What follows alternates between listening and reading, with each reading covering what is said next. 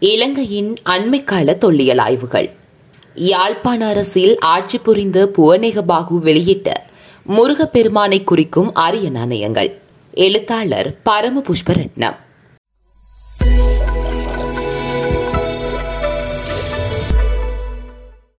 யாழ்ப்பாண அரசு கால நாணயங்கள் பற்றி ஆராய்ந்த பலரும் அவர்கள் சேது என்ற மங்கள மொழி பொறித்த நாணயங்களை மட்டுமே வெளியிட்டனர் என்ற கருத்தை கொண்டுள்ளனர். ஆனால் எமது தொல்லியல் ஆய்வின் போது கண்டுபிடித்த நாணயங்களில் இருந்து யாழ்ப்பாண மன்னர்கள் சேதுமொழி பொறித்த நாணயங்களுடன் கந்தன் ஆறுமுகன் ஆகிய பெயர்கள் பொறித்த நாணயங்களையும் வெளியிட்டுள்ளனர் என்பது தெரியவந்துள்ளது. வட இலங்கையில் இவ்வகை நாணயங்கள் பிறராலும் கண்டுபிடிக்கப்பட்டமைக்கு அல்லது சேகரிக்கப்பட்டமைக்கும் ஆதாரங்கள் காணப்படுகின்றன. ஆயிரத்து தொள்ளாயிரத்து எண்பத்தி இரண்டில் நான் பல்கலைக்கழக மாணவனாக இருந்த காலத்தில் இவ்வகை நாணயங்கள் சிலவற்றை ஈவ்லின் ரத்தினம் ஆய்வு நிறுவகத்தின் சேகரிப்பில் இருந்ததை பார்த்துள்ளேன். அவை பேராசிரியர் இந்திரபாலாவின் சேகரிப்பாக இருக்க வேண்டும். அண்மையில் இந்நாணயங்கள் தொடர்பான எனது ஆய்வுக் கட்டுரை படித்த தென்னிலங்கை நாணயவியல் அறிஞர் ஒருவர் யாழ்ப்பாணத்தில் நகைக்கடையொன்றில் இருந்து வாங்கியதாக கூறி இந்நாணயங்களின் புகைப்படங்களை அனுப்பியிருந்தார். இவற்றை நோக்கும்போது இந்நாணயங்கள் வட இலங்கையில் புழக்கத்தில் இருந்தது என்பது மேலும் தெரிய வருகிறது. இந்நாணயங்களின் எடை வடிவமைப்பு அவற்றில் பொறிக்கப்பட்டுள்ள சின்னங்கள் என்பவற்றை அடிப்படையாக கொண்டு இரு வகையாக பிரிக்க முடிகிறது. அவற்றுள் முதலாவது வகை நாணயத்தில் இடப்புறம் பார்த்த நிலையில் உள்ள மயில் சின்னம் காணப்படுகிறது. ஏனைய நாணயங்களில் மயிலின் வாயில் பாம்பு சின்னம் காணப்படுகிறது. ஆனால் இந்நாணயத்தில் உள்ள சின்னம் பாம்பு உருவத்திலிருந்து சற்று வேறுபட்ட உருவமாக காணப்படுகிறது. மயிலுக்கு மேலே விளிம்பை ஒட்டியவாறு பிறை சந்திரன் சூரியன் என்பன காணப்படுகின்றன. நாணயத்தின் பின்புறத்தில் வேல் சின்னத்துடன் தமிழில் கந்த் என்ற பெயர் காணப்படுகின்றது. இதன் கீழ் கால்களை குறிக்கும் இரு கோடுகள் காணப்படுகின்றன. இரண்டாவது வகை நாணயத்தில் உள்ள மயில் இடப்புறம் பார்த்த நிலையில் காணப்படுவதுடன் அதன் வாயில் காணப்படும் பாம்பும் தெளிவாக தெரிகின்றது. நாணயத்தின் பின்புறத்தில் ஆ என்ற எழுத்து காணப்படுகின்றது. இதனுடன் இணைந்த நிலையில் முதலாவது நாணயத்தில் வருவது போல் மனித வடிவில் அமைந்த கால் உருவங்கள் காணப்படுகின்றன. இதற்கு இடது வலது புறமாக முதலாவது நாணயத்தில் வரும் சின்னங்கள் காணப்படுகின்றன. இவ்வகை நாணயங்கள் வட இலங்கை தவிர இலங்கையின் ஏனைய பாகங்களிலோ தென்னிந்தியாவிலோ இதுவரை கண்டுபிடிக்கப்பட்டதாக தெரியவில்லை. இந்நாணயங்களில் தமிழக அரச வம்சங்களால் வெளியிடப்பட்ட நாணயங்களில் முக்கிய சின்னமாக இடம்பெறும் அரச லட்சினைகள் எவையும் காணப்படவில்லை. இதனால் இந்நாணயங்கள் யாழ்ப்பாண ராசதானி காலத்தில் வெளியிடப்பட்டதென கூற முடியும். இக்கருத்தை உறுதிப்படுத்தும் மேலும் சில ஆதாரங்களும் காணப்படுகின்றன. மேற்குறிப்பிட்ட இரு நாணயங்களில் ஒன்றில் மயில் வேல் சின்னத்தோடு கந்த் என்ற பெயரும் மற்றையதில் இதே சின்னங்களுடன் ஆ என்ற எழுத்தும் இடம்பெற்றுள்ளன. இரு நாணயங்களிலும் உள்ள மயிலின் தோற்ற அமைப்பு சின்னங்களுக்கிடையேயும் காணப்படும் ஒற்றுமைகள். நாணயங்களின் வடிவமைப்பு என்பவற்றை அடிப்படையாக கொண்டு நோக்கும் போது இவை குறிப்பிட்ட கால பகுதியில் குறிப்பிட்ட ஒரு வம்சத்தால் அல்லது மன்னர்களால் வெளியிடப்பட்ட நாணயங்கள் என்பது தெரிகின்றது. இரு நாணயங்களிலும் மயில் வேல் ஆகியவற்றை முக்கிய சின்னங்களாக இடம்பெற்றிருப்பதைக் கொண்டு இந்நாணயங்களை வெளியிட்ட மன்னர்களும் அவர்களின் ஆட்சிக்குட்பட்ட மக்களும் முருக வழிபாட்டில் மிகுந்த ஈடுபாடு கொண்டிருந்தனர் என்பது தெரிகின்றது. சேது மொழி பொறித்த நாணயங்கள் வெளியிடப்பட்ட காலத்திலும் யாழ்ப்பாண அரசில் முருக வழிபாடும் முக்கியத்துவம் பெற்றிருந்ததை எமது ஆய்வில் கண்டுபிடித்த நாணயங்கள் உறுதி செய்கின்றன. அந்நாணயங்களில் நந்திக்கு முன்னால் முருக வழிபாட்டை அடையாளப்படுத்தும் மயில் சின்னம் சிறிய வடிவமாக காணப்படுகின்றது. அந்நாணயங்களில் நந்திக்கு முன்னால் முருக வழிபாட்டை அடையாளப்படுத்தும் மயில் சின்னம் சிறிய வடிவமாக காணப்படுகின்றது. ஆனால் இந்நாணயங்களில் மயில் சின்னம் வேல் சின்னத்துடன் முக்கிய சின்னமாக பொறிக்கப்பட்டுள்ளது. அவற்றில் பொறிக்கப்பட்டுள்ள கந்த் ஆ என்பவை கந்தன் ஆறுமுகன் ஆகிய தெய்வ பெயர்களின் குறுக்கமாக காணப்படுகின்றன. அப்பெயர்கள் இறைவனின் தலைப்பாகத்தையும் கீழுள்ள பாகம் இறைவனின் உடற்பாகத்தையும் குறிக்கின்றன. இம்மரபில் நாணயங்கள் வெளியிடும் முறை இடைக்கால தென்னிந்தியாவிலும் இருந்துள்ளது. இதற்கு சேர மன்னர் நாணயங்களில் பயன்படுத்திய ச என்ற எழுத்தையும் மூன்றாம் வல்லாள மன்னன் ஆட்சியில் வெளியிடப்பட்ட நாணயங்களில் வரும் ப என்ற எழுத்தையும் குறிப்பிடலாம். இங்கே ஆ என்ற எழுத்துக்கும் கந்த் என்ற பெயருக்கும் கீழே நடுவில் உள்ள பகுதி இறைவனின் இடுப்புடன் இணைந்த காட்பகுதியாக தோன்றுகிறது. இதை ஆ என்ற எழுத்து பொறித்த நாணயங்களில் தெளிவாக காண முடிகின்றது இந்த இடத்தில் யாழ்ப்பாண அரசு காலத்தில் நல்லூரில் அமைக்கப்பட்ட கந்தனாலயம் தொடர்பாக கைலாய மாலையில் வரும் குறிப்பை மேற்கூறப்பட்ட நாணயங்களுடன் தொடர்புபடுத்தி பார்க்கும்போது இந்நாணயங்களை வெளியிட்ட மன்னர் யார் என்பது ஓரளவுக்கு தெரிய வரலாம். கைலாய மாலையில் வரும் தனி செய்யுள் நல்லூரில் கந்தன் ஆலயத்தையும் யாழ்ப்பாண நகரத்தையும் அமைத்தவன் புவனேக பாகு என கூறுகின்றது. இச்செய்யுள் குறிக்கும் காலத்தை சகவருடம் எண்ணூற்று எழுபதாக எடுத்துக்கொண்டு பத்தாம் நூற்றாண்டில் வாழ்ந்த தமிழ் மந்திரி புவனேக பாகு காலத்தில் அரசும் கந்தன் ஆலயமும் தோன்றியதாக முதலியார் ராசநாயகம் அவர்கள் கூறுகின்றார். ஆனால் இக்கூற்றை ஏற்கக்கூடிய அளவுக்கு சான்றுகள் கிடைக்கவில்லை. இலங்கையில் புவனேகபாகு என்ற பெயரில் ஏழு மன்னர்கள் ஆட்சி புரிந்துள்ளனர். இவர்களுள் ஆறாம் பராக்கிரம பாகு தென்னிலங்கையில் ஆட்சி செய்த காலத்தில் அவன் வளர்ப்பு மகனாகிய சப்புமால் குமர என்ற மலையாள இளவரசன் ஆயிரத்து ஐநூற்று நாற்பதில் யாழ்ப்பாண அரசை கைப்பற்றி பதினேழு ஆண்டுகள் புவனேகபாகு என்ற பெயருடன் ஆட்சி புரிந்துள்ளான் இதை யாழ்ப்பாணத்தின் பிரதான வீதியில் கிடைத்த இவன் கால தமிழ் கல்வெட்டும் உறுதிப்படுத்துகின்றது. இக்கல்வெட்டு யாழ்ப்பாண பிரதான வீதியில் இருந்த தேநீர் சாலையில் வாசல்படியாக பயன்படுத்தப்பட்ட கட்டூனில் எழுதப்பட்டிருந்தது. இருபத்தி ஐந்து வரிகளில் பொறிக்கப்பட்ட இக்கல்வெட்டில் பதினைந்து வரிகளே ஓரளவு தெளிவாக காணப்படுகின்றன. ஆயிரத்து தொள்ளாயிரத்து அறுபத்தி எட்டாம் ஆண்டு இலங்கை தொல்லியல் திணைக்களம் இக்கல்வெட்டை படியெடுத்திருந்தாலும் ஆயிரத்து தொள்ளாயிரத்து அறுபத்தி ஒன்பதாம் ஆண்டு பேராசிரியர் இந்திரபாலா அவர்கள் மீள படியெடுத்து அவரால் வாசிக்கப்பட்டதன் பின்னரே இக்கல்வெட்டின் வரலாற்று முக்கியத்துவம் வெளிச்சத்துக்கு வந்தது.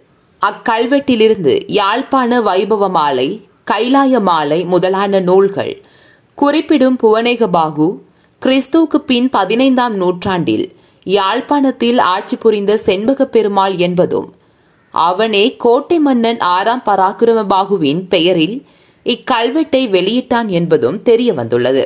மேலும் இக்கல்வெட்டு ஒரு கட்டிடத்தின் பாகமாக இருப்பதால் அது புவனேகபாகு கட்டிய நல்லூர் கந்தன் ஆலயமாக இருந்திருக்கலாம் என பேராசிரியர் இந்திரபாலா கூறுகின்றார். இந்நாணயங்கள் சேதுமொழி பொறித்த நாணய மரபிலிருந்து வேறுபட்டு இருப்பதைக் கொண்டு யாழ்ப்பாண அரசை ஆட்சி புரிந்த செண்பக பெருமாளே இந்நாணயங்களை வெளியிட்டுள்ளான் என்ற முடிவுக்கு வர முடிகின்றது. இம்முடிவை பொருத்தமானதென கூறியுள்ள பேராசிரியர் பத்மநாதன் இந்நாணயங்களின் வரலாற்று முக்கியத்துவம் பற்றிய தனது கருத்தையும் அண்மைக்கால ஆய்வொன்றில் பின்வருமாறு கூறுகின்றார். கந்த் என்ற எழுத்துக்கள் கந்தசாமியினது பெயரையும் ஆ என்ற எழுத்து ஆறுமுக சுவாமியினதும் பெயரையும் குறிப்பிடவாதல் வேண்டும். அவ்வாறாகில் இந்த நாணயங்கள் கந்த கடவுளின் பெயரால் வழங்கப்பட்டவை. அவற்றை செண்பக பெருமாள் வெளியிட்டான் என்று கொள்ள முடிகின்றது. ஆதியான கந்தசாமி கோயிலை அவனே அமைத்தான் என்பது பல நூற்றாண்டு காலமாக நிலவி வரும் ஐதீகம் என்பது குறிப்பிடத்தக்கது. இந்த அடிப்படையில் நோக்குமிடத்து யாழ்ப்பாண தேசத்தவரது சமய வழிபாட்டு மரபுகளுக்கும் மொழி வழக்குக்கும் ஏற்ற வகையிலேயே தனது பதவிக்கும் அதிகாரத்துக்கும் உரிய சின்னங்களை அமைத்துக் கொண்டான் என்பது தெளிவாகின்றது. அது பிரமிக்கத்தக்க ஒன்று. அது குடியாட்சி அரசியல் நெறி புரிந்துணர்வின் வழி ஏற்பட்ட நல்லெண்ணத்தின் அடையாளம். நல்லெண்ணத்துக்கு நல்லதொரு உதாரணம். ஸ்ரீ புவனேகபாகு பெயரில் செண்பக பெருமாள் வெளியிட்ட நாணயங்கள். அண்மை காலத்தில் வட இலங்கையில் மேற்கொள்ளப்பட்ட தொல்லியல் ஆய்வின் போது கண்டுபிடிக்கப்பட்ட எழுத்து பொறித்த நாணயங்கள் யாழ்ப்பாண அரசு பற்றிய ஆய்வில் மிகவும் முக்கியத்துவம் வாய்ந்தவையாக காணப்படுகின்றன. அவற்றுள் நந்தி உருவம் பொறித்த நாணயங்களின் பின்பக்கத்தில் தேவநாகரி எழுத்து பொறிப்புள்ள நாணயங்கள் சிறப்பாக குறிப்பிடத்தக்கன. அவ்வெழுத்துக்களின் வரி வடிவமைப்பை நோக்கும்போது அவை மேலே குறிப்பிட்ட ஸ்ரீ சாவக என்ற பெயர்களை ஒத்ததாகவே முதலில் தோன்றியது. ஆனால் இரண்டாயிரத்து பதினேழில் கட்டுக்கரை பிரதேசத்தில் மேற்கொள்ளப்பட்ட தொல்லியல் ஆய்வில் மேலும் இவ்வகையான நாணயங்கள் கிடைத்தன. அவற்றின் எழுத்துக்கள் இடையே சில வேறுபாடுகள் காணப்பட்டதனால் இவ் எழுத்துக்களை வாசிப்பதில் புலமையுடைய தமிழக தொல்லியல் துறையின் ஓய்வு பெற்ற மூத்த கல்வெட்டு அறிஞரான கலாநிதி ராஜகோபால் அவர்களுக்கு அவற்றின் புகைப்படங்களை அனுப்பி வைத்தேன். அவர் மைசூர் சாசனவியலாளர் அறிஞர் கலாநிதி முனிரத்தினம் அவர்களுடன் இணைந்து நாணயங்களில் உள்ள எழுத்துக்களை நந்தி நாகரி என அடையாளப்படுத்தி அதில் பொறிக்கப்பட்டுள்ள பெயரை ஸ்ரீ புவனேக பாக என வாசித்துள்ளனர்.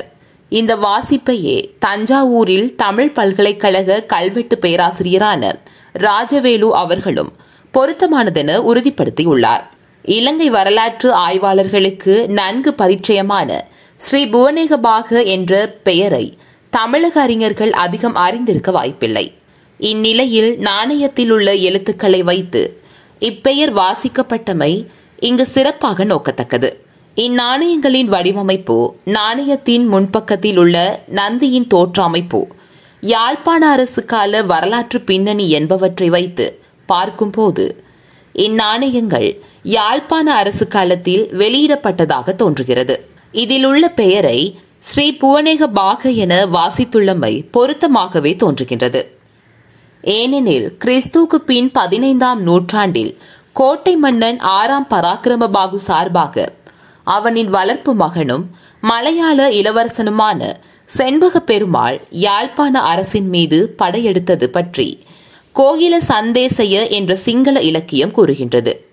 இவன் இலங்கை வரலாற்றில் செண்பக பெருமாள் என்ற பெயருடன் சப்புமல் குமாரையா புவனேக பாகு என்ற பெயர்களாலும் அழைக்கப்பட்டான். யாழ்ப்பாண அரசு தொடர்பாக பிற்காலத்தில் எழுந்த யாழ்ப்பாண வைபவ மாலையும் கைலாய மாலையும் புவனேகபாகு என்னும் அமைச்சனே நல்லூர் நகரத்தையும் நல்லூர் கந்தசாமி கோயிலையும் கட்டுவித்தான் என கூறுகின்றன. இதை நல்லூர் ஆலயத்தில் இன்று வரை ஓதப்பட்டு வரும் கட்டியம் மேலும் உறுதி செய்கின்றது. இவனே ஆயிரத்து நானூற்று ஐம்பது தொடக்கம்.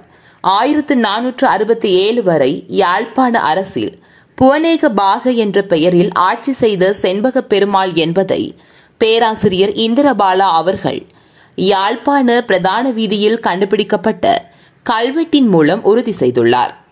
இக்கூற்றையே புவனேக பாக என்ற பெயரில் வெளியிட்ட நாணயங்கள் மேலும் உறுதி செய்வதாக கூறலாம்.